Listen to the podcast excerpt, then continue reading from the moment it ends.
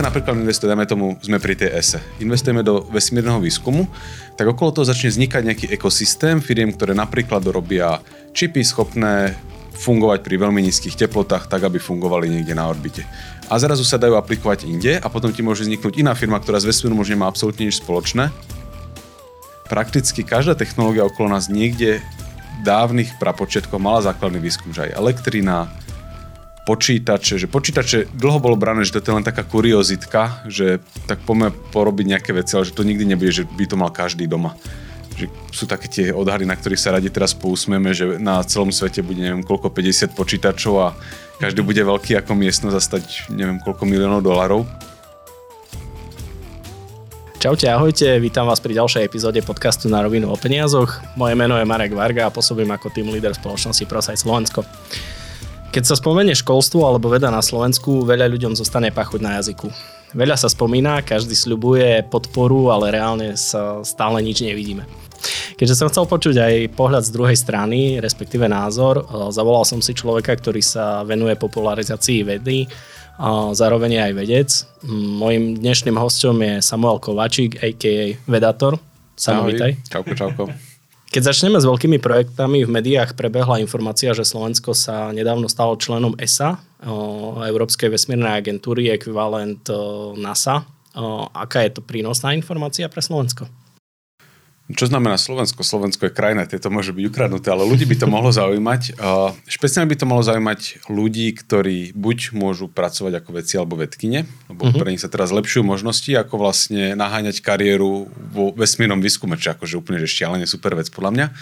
Zároveň pre firmy, ktoré môžu dodávať nejaké v úvodzovkách raketové technológie, keď to zjednoduším, ale to teda nie sú len rakety, sú to rôzne časti satelitov, kľudne môže za nejakú súčiastku, čo by človek sa až divil, že takéto niečo vlastne bude ESA používať a predsa on používa a ona vlastne potrebuje firmy členských krajín, aby toto dodávali. Takže podľa mňa ľudia, ktorí nechcú robiť priamo výskum, ale venujú sa priemyslu alebo technológiám, tak pre ne to tiež veľmi zaujímavá informácia.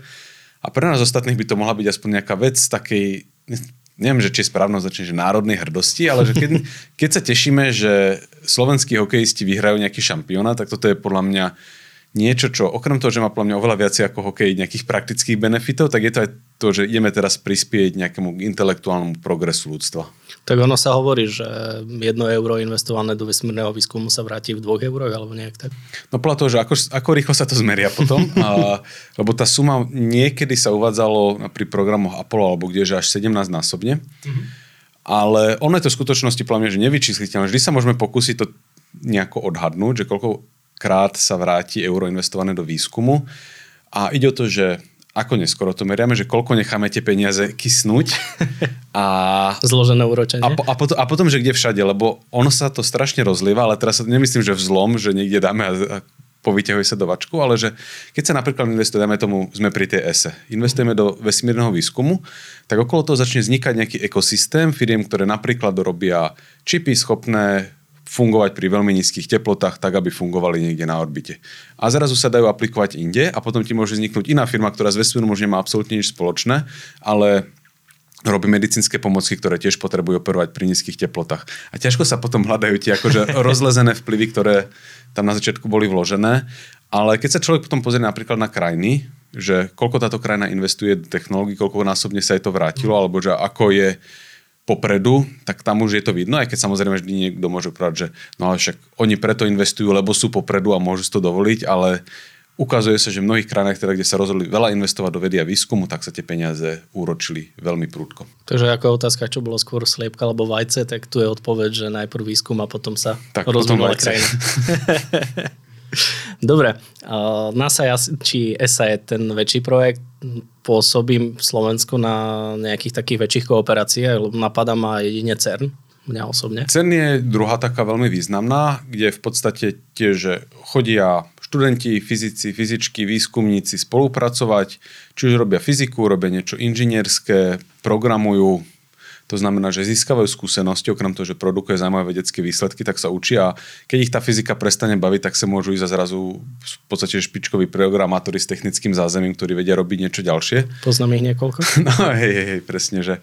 A zároveň teda aj slovenské firmy dodávajú rôzne dôležité časti. Slováci zároveň pracujú napríklad na ITERI, čo je vlastne teraz taký ten testovací fúzny reaktor vo Francúzsku. Takže tiež ďalšia taká oblasť, ktorá v podstate môže úplne že prekopať to, ako produkujeme energiu na tejto planete, ale nebude to tak skoro, toto je taký ten long shot. A je veľmi veľa takých o, stredne veľkých kolaborácií, že je to niečo, čo je v úvodzovkách, že celosvetové, ale nie je to až taká, že špička, že ESA, CERN a podobne. Takže takýchto by sa už dali podľa mňa, že desiatky napočítať. Že Slováci sú členmi nejakých takýchto kolaborácií, tiež mám kolegov z rôznych krajín po svete, robíme na rôznych projektoch, takže toto už je také, že v podstate je tam taká hierarchia a tie najznámejšie si vymenoval, ale je ich v skutočnosti veľmi veľa. Tak ono už len keď vezmeme CERN, tak v Košiciach sa vyrábali súčiastky do detektora Atlas, pokiaľ si dobre pamätám. Takže pracovali v podstate na tom primárne aj slovenskí inžinieri podstate tie výhody medzinárodnej spolupráce si už spomenul, že naši študenti alebo vedci sa vedia zapojiť do projektov, ktoré by Slovensko samo nedokázalo ufinancovať, keď to tak vezmeme.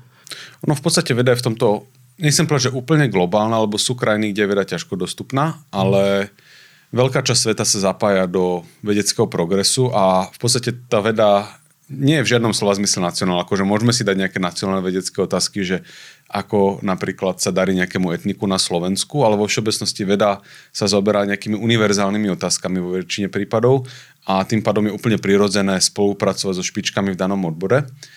S tým, že keď už sa bavíme o špičkách hocičoho, tak tých špičiek je relatívne málo po celom svete. Čiže keď chceme experta napríklad na to, ako sa správajú, ja neviem, sinice v jazerách, tak oni ich nebudú 10 tisíce po celom svete, ich bude relatívne málo a bez toho, aby sme sa spájali po celom svete, tak sa nevytvoria tie siete. Čiže napríklad aj na téme, ktorú ja riešim o výskume, kvantová štruktúra priestoru, tak to je tiež nejaká taká vec, že pár stoviek ľudí sa tomu venuje celosvetovo. A keď sme si povedali, že ideme to robiť len na Slovensku, tak sme tu, že tak dva a pol človeka asi a ťažko porobiť veľa vedy v takomto zložení.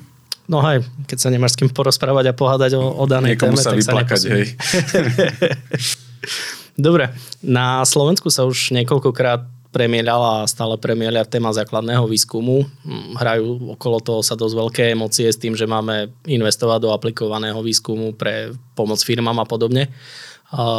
S tým, že základný výskum podľa niektorých nikam nevedie, moja osobná skúsenosť je presne opačná. Ale ako sa pozeráš na túto otázku? Že mali by sme riešiť jedno aj druhé, alebo...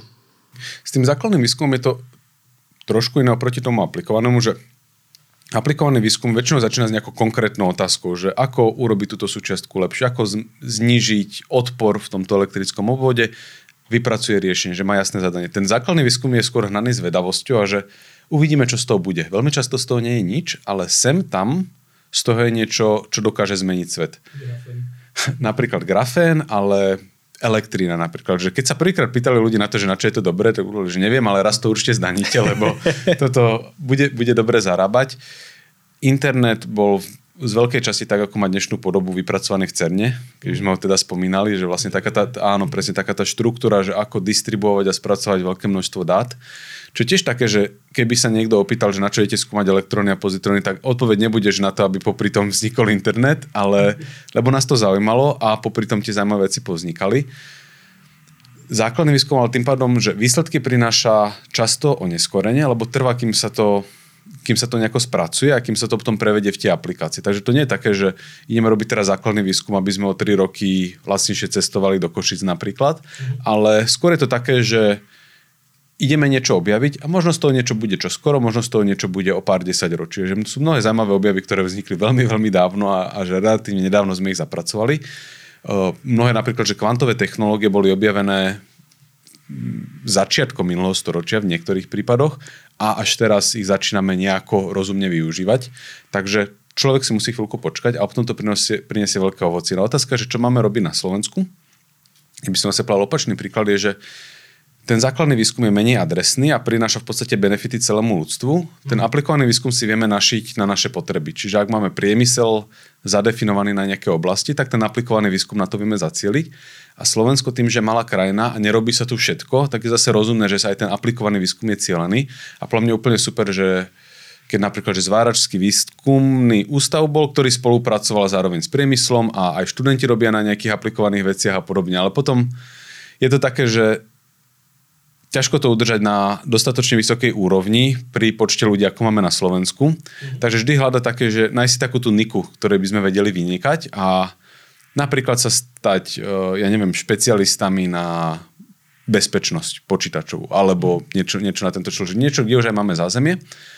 No a teraz znova poviem, najprv som povedal, že na jednu stranu, teraz na druhú a teraz poviem znova na prvú, že ten základný výskum oproti tomu aplikovanému má často výhodu takú, že lacnejší v zmysle, že keď je niečo priemyselný výskum a používam tam najnovšie stroje, ktoré sa dajú vyrobiť, tak veľmi často sú drahé, lebo ich potrebujú aj v priemysle a to sa často bavíme o miliónoch za nejaký prístroj úplne, že, že špičkový, ktorý sa vo vede využíva.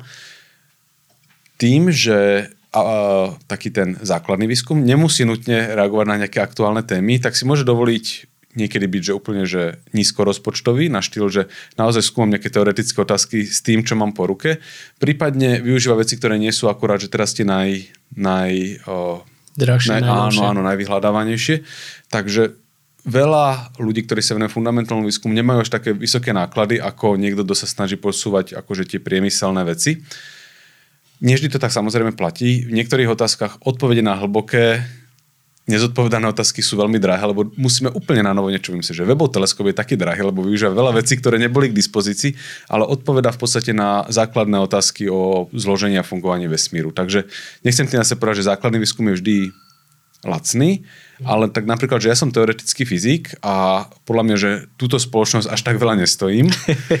Bol by som rád, keby som stal trochu viacej, ale akože nepotrebujem, ja nepotrebujem mať vlastný časicový urychlovač, už viem pracovať s tými výsledkami, čo idú zahraničia, môžem sa pozrieť, čo vychádza z weba a podobne, takže nedá sa úplne jednoducho povedať, že jedno je lepšie ako druhé, každé má svoje proti. Takže spravíš si papier, cerusku a internet a pozeráš si. Nie, akože mne naozaj stačí, že mám nejaké výpočtové kapacity, to znamená, že nejaký počítač alebo ideálne prístup k serveru, mám možnosť chodiť na konferencie, stretávať sa s kolegami, networkovať. Brainstorming. Áno, a takéto veci a že that's it. Že v porovnaní s niekým, kto robí napríklad biomedicínsky výskum v Labaku a potrebuje kupovať drahé geneticky upravené vzorky, tak to sú že obrovské pálky. Ale zase dobre, že sa na to tie peniaze dávajú, lebo to môže vyliečiť rakovinu, Alzheimerovú chorobu alebo aspoň urobiť krok k tomu. No áno, už len kamoš sa živil tým, že prevážal laboratórne myšky a stalo to nenormálne peniaze. Čo som sa... Čo ten prevoz alebo tie myšky? A jedno je druhé. Na prevoz mal také špeciáltičko.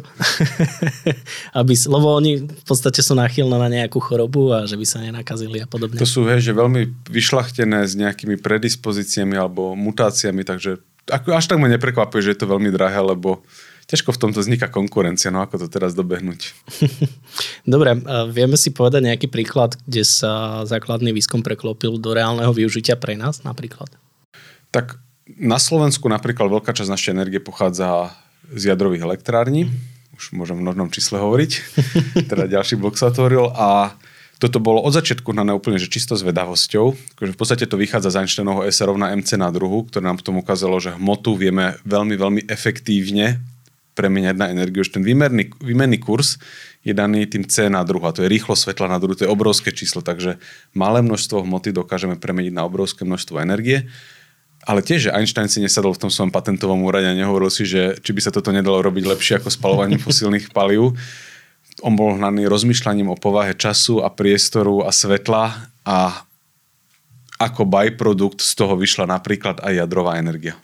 Ale v skutočnosti prakticky každá technológia okolo nás niekde dávnych prapočiatkov mala základný výskum, že aj elektrina, počítače, že počítače dlho bolo brané, že to je len taká kuriozitka, že tak poďme porobiť nejaké veci, ale že to nikdy nebude, že by to mal každý doma. Že sú také tie odhady, na ktorých sa radi teraz pousmeme, že na celom svete bude neviem koľko 50 počítačov a každý bude veľký ako miestnosť a neviem koľko miliónov dolarov pri väčšine tých veľkých objavov sa na začiatku nečakalo, že kam až to zajde. Niektoré boli robené, že cieľene, ale to už je teda, keď už je to robené cieľen, tak už by som to skôr nazval, že aplikovaný výskum. Hej, ono, keď sa tak vezme, ja čo som pôvodom strojár, tak metóda konečných prvkov bola objavená v 60 rokoch a než sa našiel spôsob, ako to reálne počítať, tak museli prísť lacnejšie počítače, mm-hmm. lebo ináč to nešlo spraviť. Tak ľudí boli za pestia, keď to museli na papieri počítať. Hej, Matica o N, znám, o N neznámych, tak je akože v celku sranda. Kam už robil diplomový projekt tak, že robil výpočet, porovnával vypočet NKP, papierovo si to počítal a mm. so strojom výpočtom a vyšlo mu to rovnako. Ale... Uh, tá, to musel bol dobrý pocit. 60 strán výpočtov. Takže mal to celku zabavné. Čítal som si to, akože nechcel by som to robiť. Dobre, aké je z tvojho pohľadu robiť vedu na Slovensku? Jednoduché, ľahké? Toto sa mi v niečom ťažko porovnáva, že napríklad tu som dostal takúto možnosť, že niekoľko rokov má človek pozíciu a nemusí hneď po roku, po dvoch rozmýšľať, kam pôjde ďalej. Veľmi často v zahraničí taká tá postdoc pozícia, to je teda, že už, už mám PhD, ale ešte nemám trvalú pozíciu, napríklad profesorskú, tak typicky vyzerá tak, že človek ide niekde na rok, na dva, dojde tam a rovno hľadá grant, aby sa posunul ďalej a veľká časť práce v skutočnosti je potom vypisovanie grantov a riešenie administratívy, vieš, že presťahuješ sa niekam, otvoriť si účet, vybaviť si bývanie, mobil, bla bla bla, asi tam rok. Takže potom zase musíš sa mesiac riešiť veci, keď odchádzaš, presúvaš sa, že veľká časť práce alebo kapacity je potom takto vysatá. Tu som mal možno, že 5 rokov si môžem robiť a trávim, ak trávim administratívny čas, akože sem tam je to nejaké vyplnenie tabuliek, ale žiadam aj nejaké dlhodobejšie granty na 4 roky a podobne, takže v tomto mám pocit, že to trošku zo mňa odobralo stresu. Uh-huh. To, čo mi tu chýba, je v podstate nejaká taká väčšia komunita. To, čo bolo, fungovalo v zahraničí, je, že bolo oveľa viacej ľudí, ktorí pracovali napríklad na podobných témach, mohol som sa s niekým porozprávať. Preto to stále dá kompenzovať aj tými konferenciami, aj tými však niekedy napíšem e-mail, postretávam sa, ale beriem to tak, že v mnohých ohľad na Slovensku to zázemie ešte treba vybudovať a trochu mám pocit, ale je to možno že len môj subjektívny, že mal som v, napríklad v Dubline väčší počet, taký, pocit takej prepojenosti medzi tými jednotlivými výskumnými inštitúciami, že aj keď sa robili úplne rozlišné oblasti, tak áno, ale, ale aj na štýl, že niekto, urobil, niekto za, zavolal zaujímavého matematika a došli na jeho prednášku nielen matematici, ale došlo šelik do iný, že ľudia mali taký záujem aj z iných oblastí, aj niekto, kto sa venoval lingvistike kelštiny alebo čo, tak došiel a vypočul si tú matematickú prednášku, ktorá bola šita na široké publikum, ale že bol teda taký veľmi široký záujem a ľudia sa viacej zaujímali o to, čo sa, čo sa deje vlastne na iných v iných častiach akademickej obce. Ale znova hovorím, že toto je možno len môj osobný problém, lebo ja som vlastne došiel v čase, keď začal COVID a tým pádom som sa ešte nestiel takto akože zapliesť do týchto do toho, že sledovať počku, že čo robia biológovia na Slovensku, genetici a tak ďalej. Takže čiastočne by sa mali viacej kamaratiť. Hej, hej, že mal by to byť také, že prejavujem záujem o to, čo robia ostatní, ale no hovorím, že to je možno mm. úplne čisto môj problém a možno to funguje, len som sa ešte nestiel dobre zorientovať. Tak máme tu výhodu, že veda nie je diskriminačná, nepozerá na rod. Keď sa to hej, vezme. ale ja som že o tomto rozmýšľal, že stále nie je taká inkluzívna, ako by mohla byť, že stále, keby som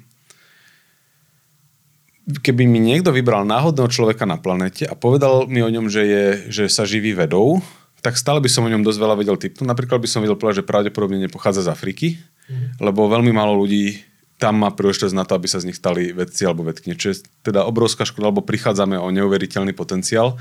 Takže našťastie, že keď už mi niekto povie, že niekto sa živí vedou na Slovensku, tak stále by som skôr typol, že je to muž ako žena, ale už by to nebol veľmi, veľmi silný typ. Ale keby mi niekto povedal, že sa niekto živí vedou, tak skôr typnem, že zo západného sveta, ako napríklad z východného a tak ďalej. Čiže tá, globálne ešte nie sme tam, kde by sme mohli byť a je to teda nevyužitá možnosť. A pritom veda vznikla v Afrike. Keď to tak vezmeme. Dobre, položím ti asi poslednú otázku, keďže sme v podcaste na rovinu o peniazoch. Ja by som sa chcel ťa spýtať, že aký máš ty v podstate pohľad na peniaze a ako s nimi pracuješ v bežnom, bežnom živote? No, toto je ťažká otázka. Ja by som zodpovedal najprv, že dvojako, že ako to robí celá spoločnosť a ako to robím ja. A, a ja potom sa budem akože vyviňovať nenápadne, lebo že pre mňa osobne sú peniaze strašne zaujímavá téma a mentálne do ich investujem minimum, tak aby som na ne ďalej nemusel myslieť. To znamená, že, že ako ich zainvestovať tak, aby som sa potom nemusel každé dva týždne čítať Wall Street Journal a rozmýšľať, že či ich niekde nepresunúť, že máte veci urobené tak, aby som na to nemusel myslieť, lebo to pre mňa nie je obohacujúca téma na rozmýšľanie, aj keď teda obohacujúca v tomto prípade, neviem, či je vhodné slovo. A, ale zároveň, podľa mňa, že ako spoločnosť máme v tomto taký obrovský rest, presne ako si tú prvú otázku položil, že či nie je škoda, že tak málo sa investuje na Slovensku do, do vedy a výskumu, lebo my sme v podstate malá krajina, máme malé nerastné bohatstvo, máme tu málo ľudí. A pozeral som si o tom taký článok, že my v podstate akože si fičíme na také veľmi dlho, dlhej vlne exponenciálneho rastu už cca storočie. A otázka je, čo vlastne dokáže dlhodobo exponenciálny rast poháňa. Že potrebuješ nejakú formu spätnej väzby, že keď jedna vec rastie, poháňa aj druhu a navzájom sa poháňajú, neustále sa ženú dopredu. Lenže máme limitovanú plochu našej krajiny. Tá sa zväčšovať nebude. Teda nebudeme niekde plánovať, že sa si neviem, spojíme s Českom znovu alebo čo. Ale teda, že môžeme povedať, že tá plocha je v podstate fixná. Počet ľudí sa mení, ale nemôžeme očakávať, že by na Slovensku bolo zrazu 50 miliónov ľudí, že ten počet tiež už začne oscilovať okolo nejakej hodnoty. Máme limitované a dokonca veľmi malé množstvo rastných a nerastných surovín. Takže ako chceme ďalej exponenciálne rast, ak by sme využívali limitované zdroje? Odpovede, že asi nejak, ale Intelektuálny kapitál sa dá tvoriť v podstate, nechcem povedať, že úplne neobmedzenie, ale nie sú tam takéto limity. Čiže ak by sme napríklad chceli mať na Slovensku len výrobné haly aut, mm. tak máme tu 10 miliónov rúk k dispozícii, tak tie vyrobia istý fixný počet aut a, a bodka. Ale ak sa z tých ľudí stanú napríklad programátori, ktorí budú robiť software, ktorý môžu využívať všade vo svete, tak zrazu 100 ľudí môže robiť software, ktorý využíva miliarda ďalších. A zrazu máme v podstate limity, nechcem povedať, že úplne odstránené, ale tak šialene navýšené. Vieme to škálovať do nekonečna. Vieme to škálovať tak, aby sme naozaj dokázali neustále rásť a aby nás nezačalo zrazu, že aj by sme urobili tých aut viac, ale už nestíhame a potom sa nejako nadreť. Čiže toto je to, o čom vlastne je celá tá investícia do toho ľudského potenciálu, že aj do vedy výskumu, ale aj do školstva. Aby sme v tomto vedeli, nechcem povedať, že saturovať tie svoje možnosti, ale tuto je tá možnosť, že sa to dá škálovať veľmi ľahko. A presne si hovoril, však euro investované do vedy sa vráti niekoľkonásobne, tak či sú teda všetci investori trulovia, že aj v Amerike, že do toho nedávajú všetky možné peniaze. Ono je tam istý limit, že dokedy tie peniaze má zmysel dávať, dokedy to tí veci sú schopní rozumne využiť. A, a hej, že my, my, my zmysluplným spôsobom na výskum, ktorý, ktorý niečo prinesie, a po túto hranicu sa to naozaj správa tým pomerom, dajme tomu, že 4 k 1 a od toho pomeru to začne byť diminishing return, že už sa to až tak neoplatí. A otázka je, že kde sme my, ako sme sa približili k tejto hranici, že úplne hanebne to nevyužívame, sme hlboko pod tým potenciálom, takže neverím, že všetky naše peniaze sa majú dať do vedy, ale má sa ich tam dať toľko, aby sme naozaj z toho vyťažili maximum. A to isté sa týka školstva že ľudia, ktorí majú dobré vzdelanie, vedia robiť tieto práce, ktoré v podstate majú, že vedia generovať ľahko škálovateľný kapitál, keď to môžeme tak povedať, že nebudú limitované tým, že koľko práce si môžu urobiť za 8 hodín, lebo keď to urobíš dobre, tak to zrazu vedia využívať ľudia po celom svete. Takže keď, a ja, ja, mám, ja mám maslo na hlave, že by som sa možno tým osobným financiám mal venovať viac, ale podľa mňa, že my ako spoločnosť sme na tom oveľa horšie. Potom ti dám kontakt na seba. Dobre, a ešte mi prišla z režie jedna otázka, že mm, ako to vidíš s peniazmi do budúcnosti? Budeme mať nejaký krypto, alebo budeme mať nejaké kredity ako v CIFI alebo podobne. Ja ináč nad týmto občas rozmýšľam. Je to pre mňa osobne zaujímavejšia téma ako osobné financie, lebo O niektorých veciach sa dobre rozmýšľa, že keď si človek tie peniaze odmyslí, lebo čo, keď peniaze sú len nástroj, ako nejako distribuovať a, a vyrovnávať rôzne veci a podobne. Ale napríklad, že keď sa človek zamyslí tým, že prečo na Slovensku nemáme také výplaty ako vo Švajčiarsku, tak človek si v podstate z tejto otázky môže vymysl- odmyslieť tie peniaze a zamyslieť sa nad tým, že čo vlastne oni robia lepšie ako my, keď vo výsledku toho majú viac. A dojde k tomu, že robia tie intelektuálne vysoko výnosné činnosti, kedy im tam dojde zo pár súčiastkov kovových a vyrobia z toho hodinky za 50 tisíc, lebo už do toho majú tieto veci navkladané. Takže nad týmto rozmýšľam, ale snažím sa z toho potom odmyslieť tie peniaze, lebo tie peniaze sú v podstate už len nástroj. A akože ja osobne by som si prijal, ale možno som v tomto taký, že až, až moc naivný, že že v istom slova zmysle presne je také naháňanie sa za tými peniazmi. Ako k tomuto sú urobené nejaké výskumy, že do akej miery extra príjem prináša, prináša extra šťastie a ono sa to tiež saturuje na nejaké hodnote. Že v podstate, že keď človek má toľko peňazí... Myslím, že 3,5 tisíc eur je limit. Ono je to niečo také, že, že aby si fungoval tak, že sa nemusíš mm. trápiť, koľko zarábaš. No to je zase hej druhý. Hej, hej, že, že nemusíš sa bovať o to, kde budeš bývať, či budeš mať čo jesť, deti, či budú zabezpečené a tak ďalej. Tak keď budeš zarábať raz toľko, tak nebudeš sa cítiť raz, raz tak šťastnejšie. Dovtedy tie peniaze riešia problémy, ale odvtedy zhruba koľko ich prinesú, toľko ich vyriešia. A my sme v mnohom, akože ja už nie, ale mám pocit, že aj staršia generácia stále ten duch pretrváva, že vyrastali v takej tej dobe toho povojnového búmu, keď to naozaj tak bolo hnané, že každý proste čo najviac, lebo sa dá. A teraz si začneme uvedomiť, že to hnanie môže byť v niečom zbytočné a že skôr sa človek zamyslí, že koľko toho potrebujem a keď už to mám, tak som spokojný a nebudem teraz just robiť o dve hodiny viacej, aby som si zarobil ešte trošku viacej, ale budem to venovať sebe, rodine, blízkym. A takže trošku si, máme už ten luxus, že si môžeme dovoliť sa zamyslieť nad tým, že koľko toho potrebujeme. No aj veľmi blbo sa bude spomínať na pracovné úspechy na dôchodku, keď nebude mať žiadne presne. iné zážitky. Ale zase nechcem sa v tomto povedať, že a teraz, že zružme peniaze a proste, že neviem čo, každý dostane výmenné listky, že to nie je len, mám pocit, že už sme na tom našťastie tak dobre, aspoň v tejto, týchto častiach planéty a nie stále všetci na nešťastie, mm. že máme ten luxus aj rozmýšľam nad tým, že čo by sme chceli robiť okrem práce a že ako ten život robiť plnohodnotný iným spôsobom. Áno, môžeme sa už aj venovať koníčkom. Nie všetci, ale tí, čo, tí, čo chceme a máme tie možnosti, tak sa, to, tak sa to dá. Dobre, Samuel, ďakujem ti veľmi pekne, že si sa s nami prišiel dneska porozprávať, teda so mnou. Moje meno je Marek Varga a sprevádzal som vás dnešným podcastom. Ak by ste potrebovali poradiť vo svete financií alebo mali návrh na témy, ktoré vás zaujímajú, Neváhajte ma kontaktovať na marekvarga.prosaj.sk Môžete nás sledovať na Facebooku, Instagrame, na webe na rovinu online, dokonca sme už aj na TikToku, neviem či aj my. Áno. A aj dnešná epizóda vznikla s podporou Prosaj Slovensko, za čo im ďakujem a prajem vám ešte príjemný zvyšok dňa. Čaute. Ahojte.